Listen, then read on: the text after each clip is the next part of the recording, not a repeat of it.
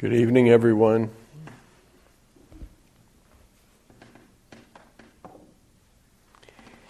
You have completed your third day on retreat.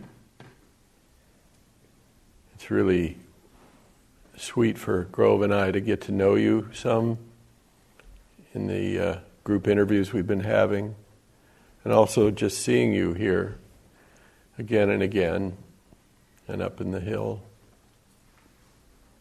Just seeing you relax and kind of become a, a community, come, become a Sangha of sorts. And hear about your adventures in the mind. It's a real privilege to be up here with you. So, this evening, um,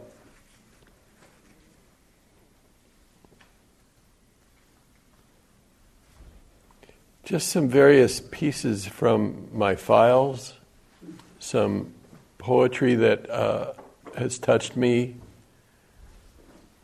Most of what I will offer tonight is related in some way to your practice here, has some relevance to the Dharma. All matters of life and death. In Zen, they call it the great matter. So I'll start with a uh, little piece from Kurt Vonnegut Jr., Cat's Cradle. God made mud. Then God got lonesome. So God said to some of the mud, Sit up. See all I've made, said God the hills, the sea, the sky, the stars. And I, I was some of the mud that got to sit up and look around. Lucky me, lucky mud. I sat up and saw what a nice job God had done. Nice going, God, I said. Nobody but you could have done it. I certainly couldn't have. Just think of all the mud that didn't even get to sit up and look around. I got so much, and most mud got so little. Gratitude. Lucky mud. My daughter and I play a gratitude game. Uh, we, we, we sometimes try to come up with reasons to be grateful any particular time when usually, especially when we're having a hard time. And I give gratitude regularly for living in an interglacial period. Uh, I give gratitude for gravity, because without gravity, where would we be?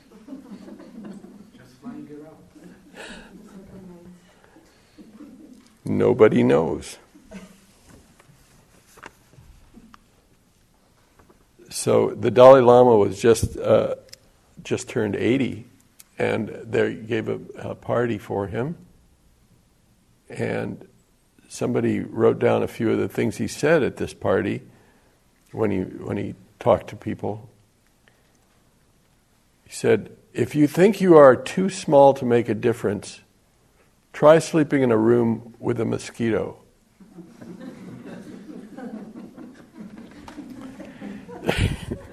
he also said, Know the rules well so you can break them effectively.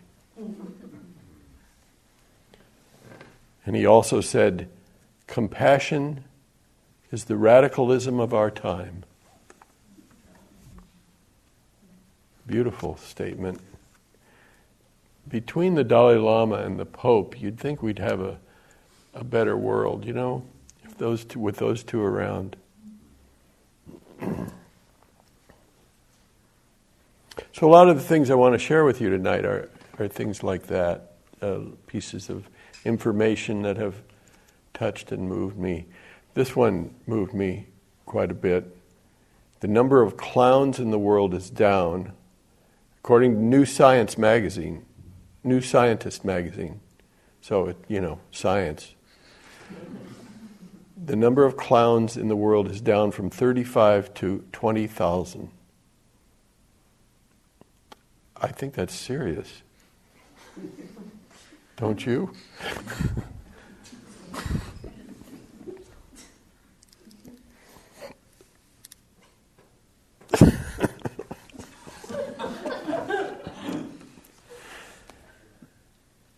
the year 2000, the average American attention span was 12 seconds. In 2013, the same study was done.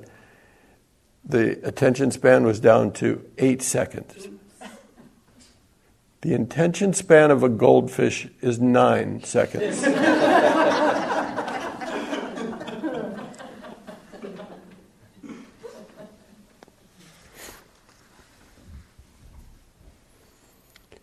I said something about this today about how we don't really accept the first noble truth uh, here in, in America. We really don't get it. And it was such a, a foundation of what the Buddha taught. He knew it was difficult to understand on the level that he was talking about and that the level upon which he understood dukkha or unsatisfactoriness. It, when you think about it, however, uh, it becomes so clear and obvious that life is a continual uh, procession of, of need, of uh, desire and need, hunger. And this is the Buddha. It is difficult to shoot from a distance, arrow after arrow, through a narrow keyhole and miss not once. It is more difficult to shoot and penetrate with the tip of a hair.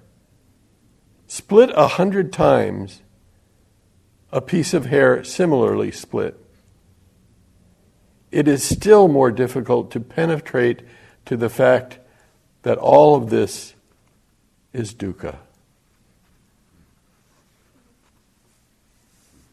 The Buddha said, the truth of dukkha must be explored to its end.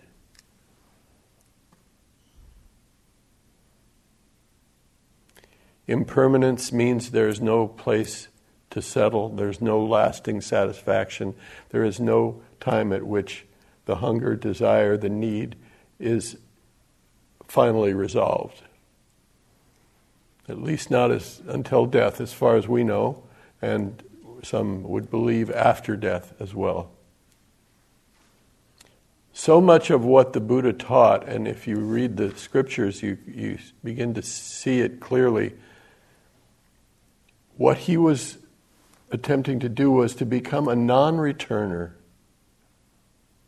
to get off the wheel,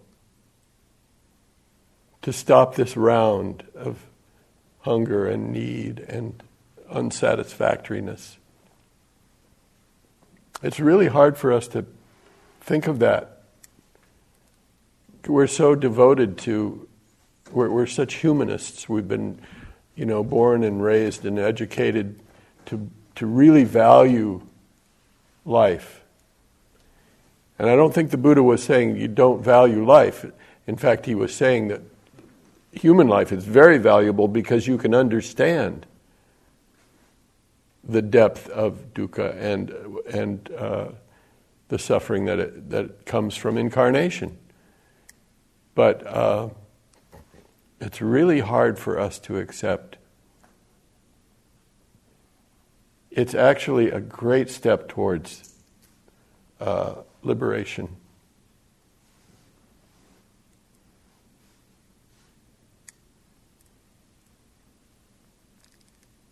This is Joseph Campbell.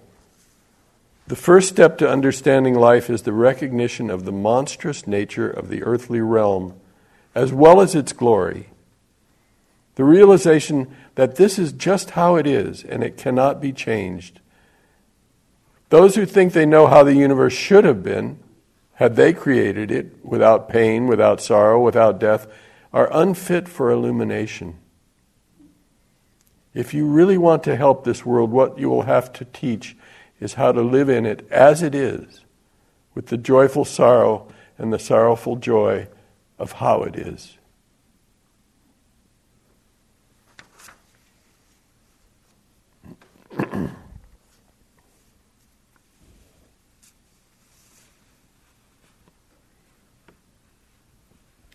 But then the Buddha taught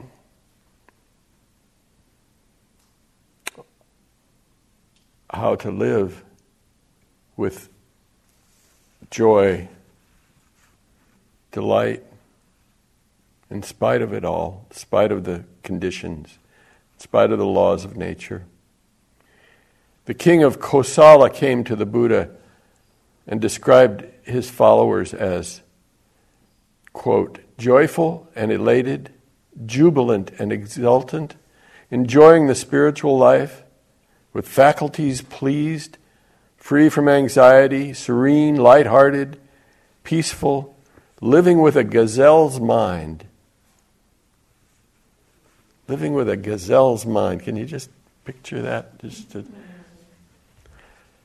When asked why his disciples were so happy, the Buddha replied, They do not repent the past, nor do they brood over the future. They live in the present. Therefore, they are radiant. Hmm.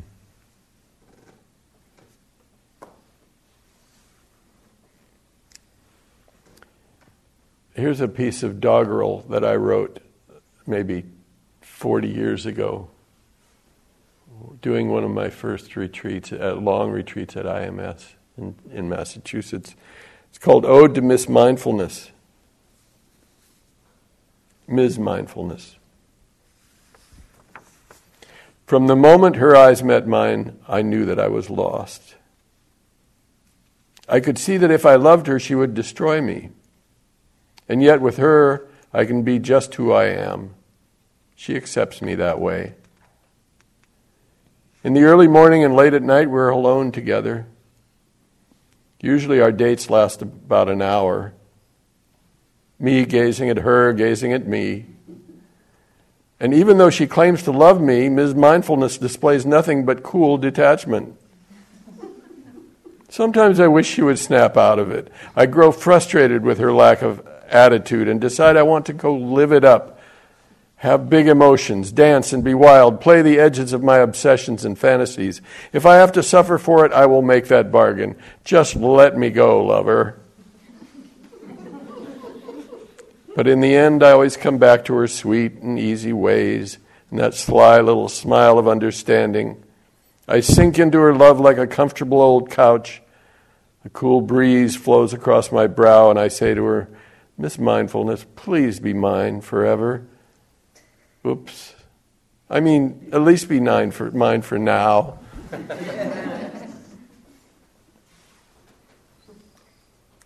Ode to Miss Mindfulness available now in it's in this new book that was published about six weeks ago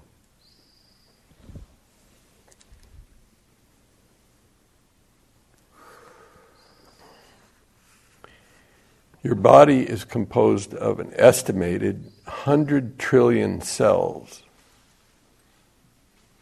inside each cell 4000 events take place every second Proteins are made, chemicals exchanged, messages processed. So there are literally quadrillions of events happening inside of you every second. Stay mindful.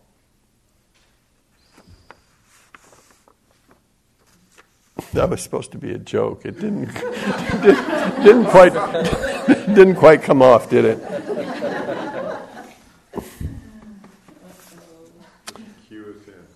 Yeah. now. It's from a conversation uh, I had with Ram Dass for the Inquiring Mind, which, which I used to edit, a journal of Buddhist uh, thought that I used to edit. Uh, he was 82, and uh, I asked him if there was any nugget of wisdom that he could impart to younger generations, he said, make friends with change. That's the main thing. In older years, there's lots of change in your body, in your memory, in your friends, family, change in culture. And he sat there for a moment before he said, Wow. And then he continued, You might as well be ready for it. And then comes the big change at death. He said, At the beginning of aging, I thought it was kind of fun, but now I have second thoughts. I had a stroke which kept me away from outside things I would grab, like my sports car, my cello, my golf clubs.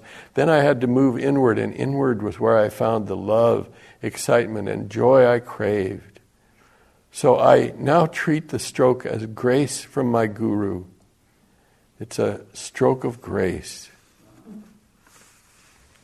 Hmm. That was once one of my favorite lines that came from I don't know where.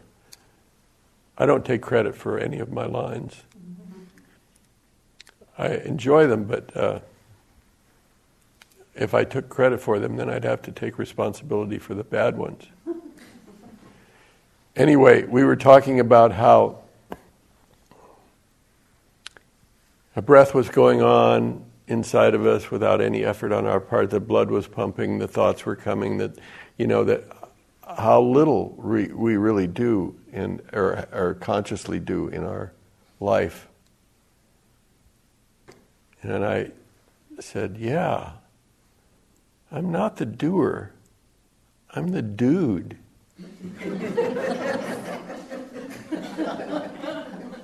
Thought that was kind of fun.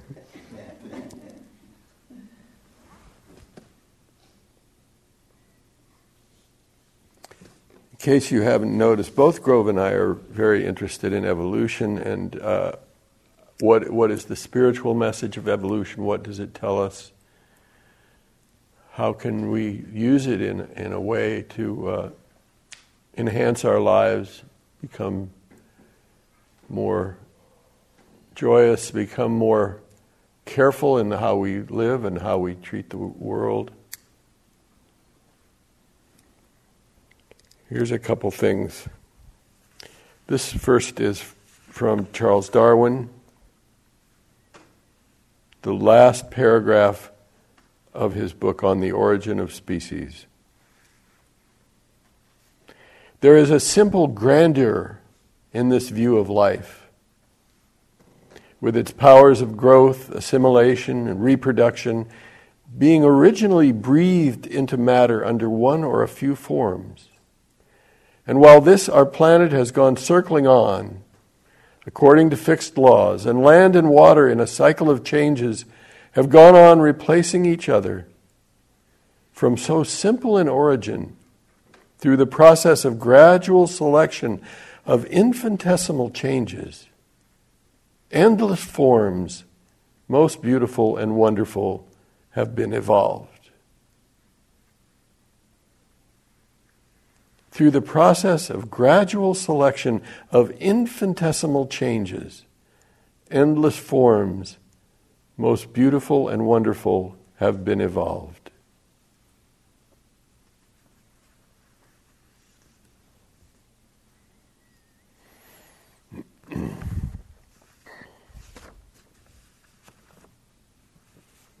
this is geologist Colin Tudge I suggest that once you become aware of the idea of evolution, once you begin to feel that things do change through time, then your perception of everything around you is enhanced. Another dimension is added to your view of the world, and that is the fourth dimension time.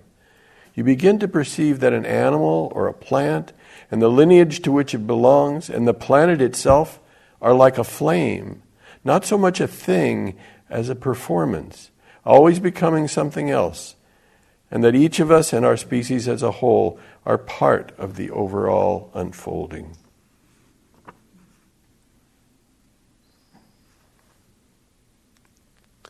The average life of a mammalian species is about four million years. Do we think the world was, the universe was all made for us? We have come to believe that for the most part, that it's all about us. And yet we are a temporary part of this ongoing, ever changing, evolving life on this planet.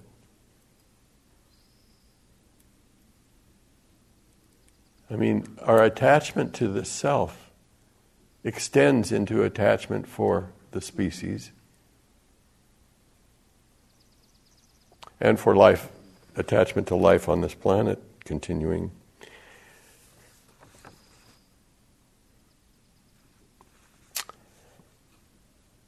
In his book Timescale, scientist Nigel Calder, really good, great science writer, says the master of the planet is grass. It has lured humans into being its slaves, clearing trees and plants out of the way, made irrigation to ensure that the grasses grew tall, especially wheat, rice, and maize, have recruited battalions of both four legged and two legged animals to serve them.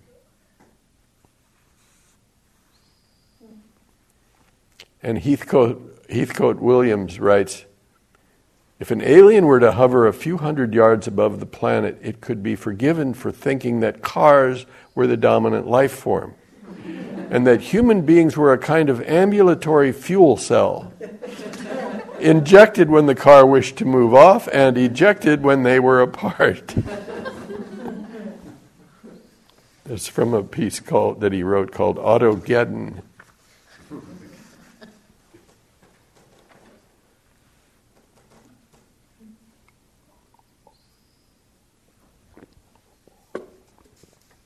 Where are humans in the scheme of things, in the realm of beings?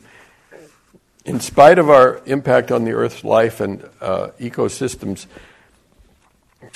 probably equal to uh, the effects of a comet collision or an ice age, we still don't rank as the most important species of life in biological history.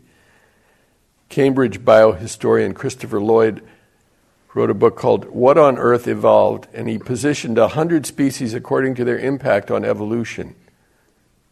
And lo and behold, humans came up as number six, behind earthworms, algae, cyanobacteria, rhizobia, and lactobacillus.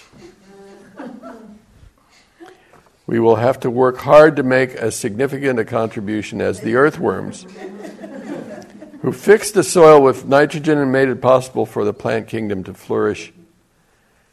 That was something. That was really something.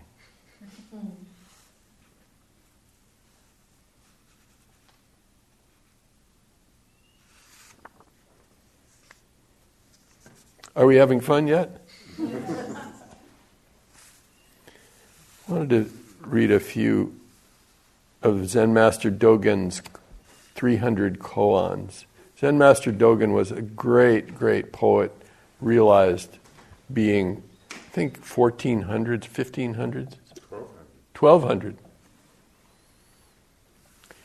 He he tossed out some one-liners that you know you could spend a lifetime with. Here's a few my favorites. In your arriving, not an atom is added. Thus, life is called the unborn. In your departing, not an atom is lost. Thus, death is called the unextinguished.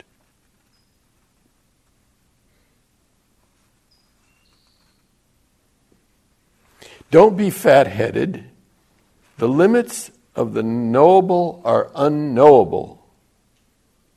How much rain does it take before the great ocean is full? Don't be deluded by the words, the great way. Realize that it is nothing other than what you do from morning to night.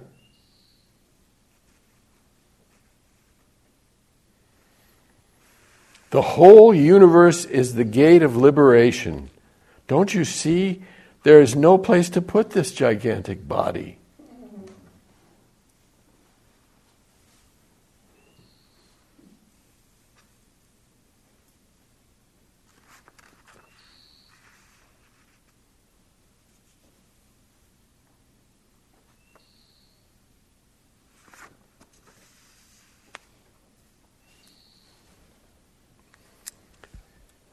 I sometimes think we don't really see what we're doing here in context, especially not in a cultural context. And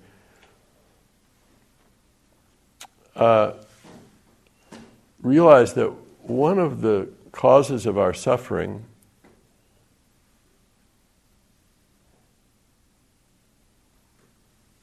one of the reasons for our confusion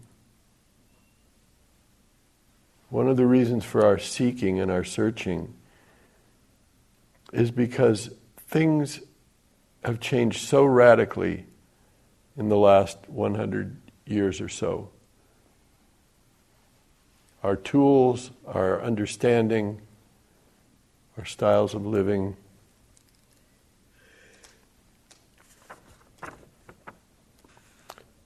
Henry Ford built his first car in 1893. Now there's something like 800 million cars on the planet. The Wright brothers made the first flight in 1903. 1900, the first human speech was transmitted, transmitted via radio waves. 1900, Max Planck first formulated the quantum theory, which led to the creation of atomic bomb and a complete transformation of our understanding of reality. In 1900, Freud published The Interpretation of Dreams. In 1900, only one and a half billion people lived on Earth. I think, you know, I think the people who wrote the Bible got God's message wrong. It wasn't go forth and multiply. It was go forth and add. Afraid so. Hundred years ago, no cars, no airplanes, no radio, no television, no computers, no painkillers, no antibiotics, no birth control, no Ziploc bags, no plastic. Nobody believed in rock and roll. Hundred years ago. Hundred years ago. I mean, I think of my father, was, and, and, I think probably most of our relatives, a couple generations back, or or even the last generation, many of them were peasants, basically, living in rural areas. Uh, my father comes from Poland, and uh, they had to sneak out of the country, uh, out of Europe, and lived on potato peels for half a year with his his mother and five siblings and we used to sit around our little formica table in Norfolk, Nebraska, and my mother would be serving up a, a fine uh, casserole, you know, mac and cheese and maybe a little meat. And my father would say, We live like kings here. The kind of life that he was living was so rich compared to where, where he was, let alone his feeling of security that he wasn't going to get clubbed by a Cossack as he was going to bed. How did they end up in Nebraska? I've always wondered. Love of corn. What can I say?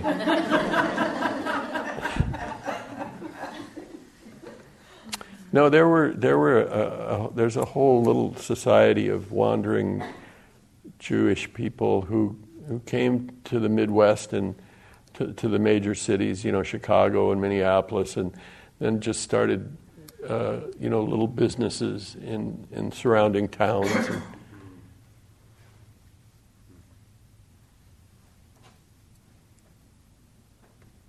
I was taught my bar mitzvah lessons by a circuit rabbi came through town every couple of weeks on the Greyhound bus. His name was Rabbi Falik. Kid you not. How did that work out? Well, that may be one reason why he didn't have his own congregation.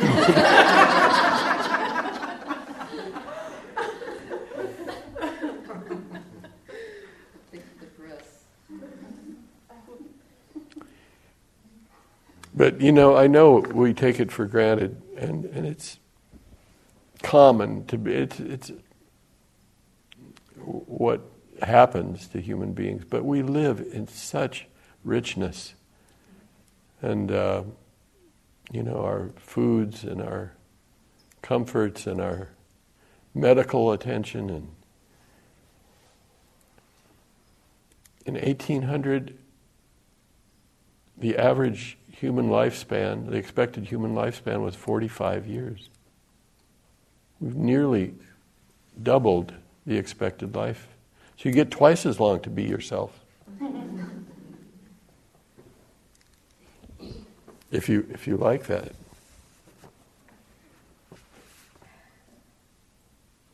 But this is Mahatma Gandhi. I do not believe that a multiplication of wants and machinery contrived to supply them is taking the world a single step nearer to its goal. I wholeheartedly detest this mad desire to destroy distance and time, to increase animal appetites, and go to the ends of the earth in search of their satisfaction. If modern civilization stands for all this, and I have understood it to do so, I call it satanic.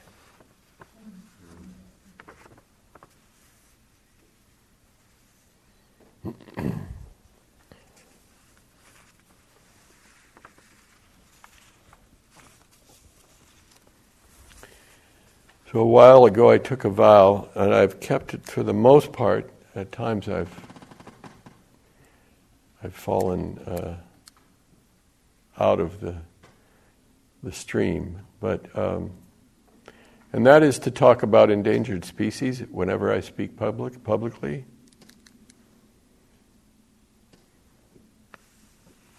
A recent study by the International Union for Conservation of Nature found that the following percentage of species are threatened with, with extinction 21% of all known mammals, 30% of amphibians, 35% of invertebrates, 70% of plants. We lose 27,000 species each year, 74 every day, three an hour. The statistics become much more alive when we hear the names of those disappearing, such as the Sierra Nevada red fox, the San Joaquin kit fox, a Pacific pocket mouse, a riparian brush rabbit, a Fresno kangaroo rat. And then there are the big ones the California bighorn sheep, the Steller sea lion, the sperm whale, the right whale, the humpback and blue whales all on the endangered lists. And let us now praise famous birds the California condor, the greater sandhill crane, the bald eagle, the great gray owl, the marbled murrelet, the common bank swallow, all disappearing. And what about the plant kingdom, filled with beings whose very names evoke tastes, smells, beautiful sights? Mount Gleason paintbrush, succulent owl's clover, Mariposa lily, Crystal Springs fountain thistle, Owens Valley checker bloom, slender orchid grass, all are listed as endangered. How could this be happening? Is this what nature wants? And why have we been chosen as the agents of this Holocaust? Is it a retribution for our species' arrogance? It's interesting to reflect that for most of our history, we've been busy protecting ourselves from nature. And now we're being called on to protect nature from us. But in fact, we are nature. And that's exactly the shift of consciousness that we need in order to begin to heal our relationship to the planet. It's starting. I take hope in the fact that I never heard the word ecology until 1970. I don't think it was in use until 1970. Uh, the first uh, UN conference on environmental issues was 1970. We're just waking up to what we're doing, what the impact of our, our world and our lives are. So I, th- I think I try to think of that and, and as a hopeful sign. We are waking up. My friend and sometimes teaching uh, cohort, Joanna Macy, says there's no technological fix, no magic bullet that can save us from the population explosion and deforestation and climate disruption, etc. We're going to have to want different things, seek different pleasures, pursue different goals than those that have been driving us and our, new, our global economy. I think that's part of what we're doing here is finding different pleasures, different sources of satisfaction.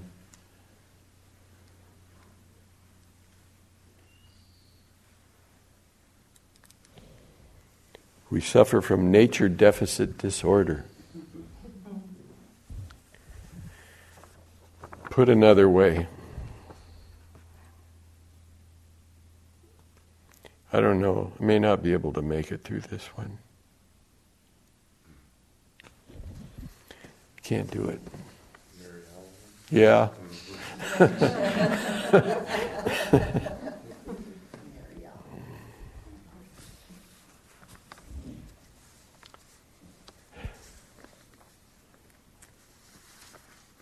My favorite poet, aside from Mary Oliver and Rumi and Hafiz and Yeats and Hafiz says, Oh, wondrous humans, by what strange miracle do you so often not smile?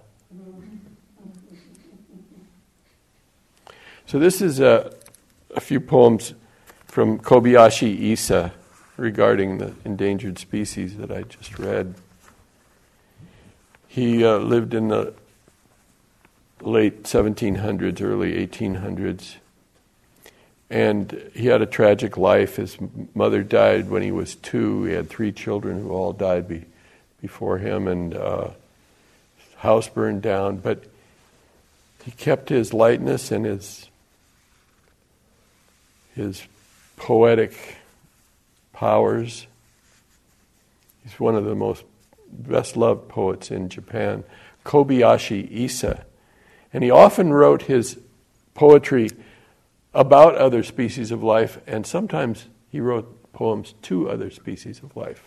So here's some Kobayashi Isa.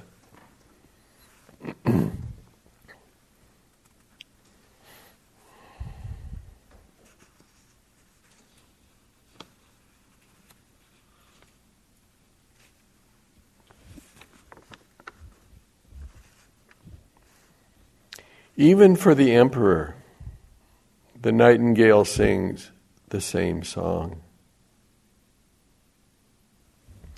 Where there are humans, you'll find flies and Buddhas. One human being, one fly in a large room.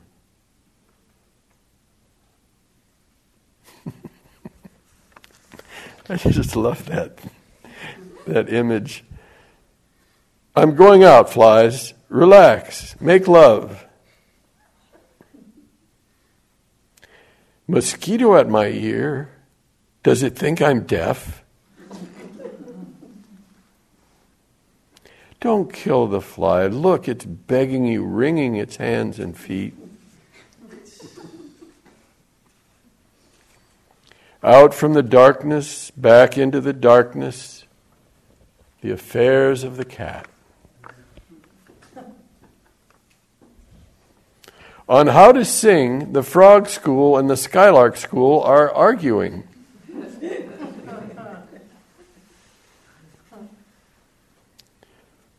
Listen to the frogs. All night they talk about sex.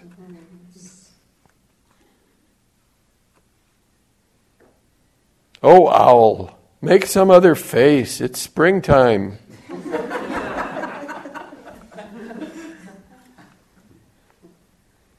Don't worry, spiders. I keep house casually.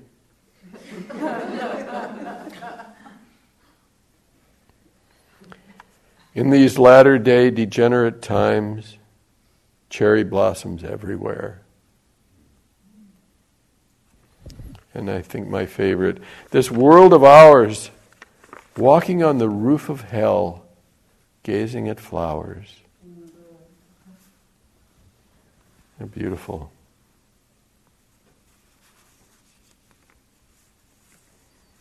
This, here's a po- haiku from me. The haiku poets, counting on all their fingers too many syllab.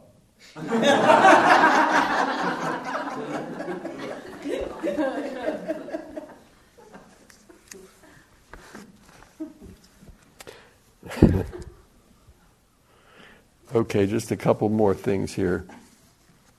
And this should be this. Uh, we have to show to Anna and Anna and the people downstairs on aging. This is Dr. Seuss, the Cat in the Hat on aging. You can't see. You'll, if you want to see it, it's just the Cat in the Hat on aging. I cannot see. I cannot pee. I c- cannot chew. I cannot chew, I cannot screw. Oh my God, what can I do? my memory shrinks, my hearing stinks. Big, no sense of smell. I look like hell. My mood is bad, can you tell? My body's drooping, I have trouble pooping. the golden years have come at last. The golden years can kiss my ass.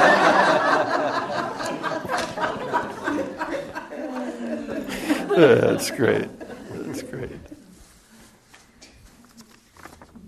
I show that to them.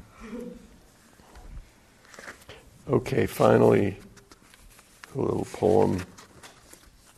Why I meditate. I meditate because I suffer. I suffer, therefore I am. I am, therefore I meditate. I meditate because there are way too many other things to do. I meditate because when I was younger it was all the rage. I meditate because of history, because of Siddhartha Gautama, Bodhidharma, Marco Polo, the British Raj, Carl Jung, Alan Watts, Jack Kerouac, Alfred E. Neuman et al. I meditate because evolution gave me a big brain, but it didn't come with an instruction manual. I meditate because I have all the information I need. I meditate because life is too short. Sitting slows it down. I meditate because life is too long. I need an occasional break. I meditate because I want to experience the world as Rumi did, or Walt Whitman, or as Mary Oliver does. I meditate because now I know that enlightenment doesn't exist, so I can relax. I meditate because of the Dalai Lama's laugh. I meditate because there are too many advertisements in my head, and I'm erasing all but the very best of them. I meditate because the physicists say there may be 11 dimensions to reality. I want to get a peek into a few more of them. Sometimes I meditate because my heart is breaking. Sometimes I meditate so that my heart will break. I meditate because a Vedanta master once told me that my, in Hindi my name Nisker means non doer. I meditate because I'm growing old and want to become more comfortable with emptiness. I meditate because my country spends more on weapons than all the other nations in the world combined. If I had more courage, I'd probably immolate myself. I meditate because I want to discover the fifth Brahma Vihara, the divine abode of awe and then I'll go down in history as a great spiritual adept. I meditate because I'm composed of a hundred trillion cells, and from time to time I need to reassure them that we're all in this together. Why I meditate. Also available in this. Did they give you a book at the store? Here? Yes, yes. And would you sign it for us? Of course, of course. Is the haiku in there? No, the haiku are not in there. So, What's the title? You are not your fault, and other revelations. The wit and wisdom of Wes Scoop Nisker. It's a very thin volume.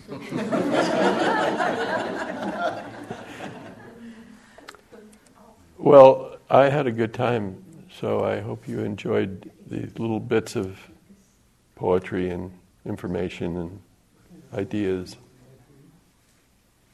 Let's just sit for a minute or two before we leave for walk.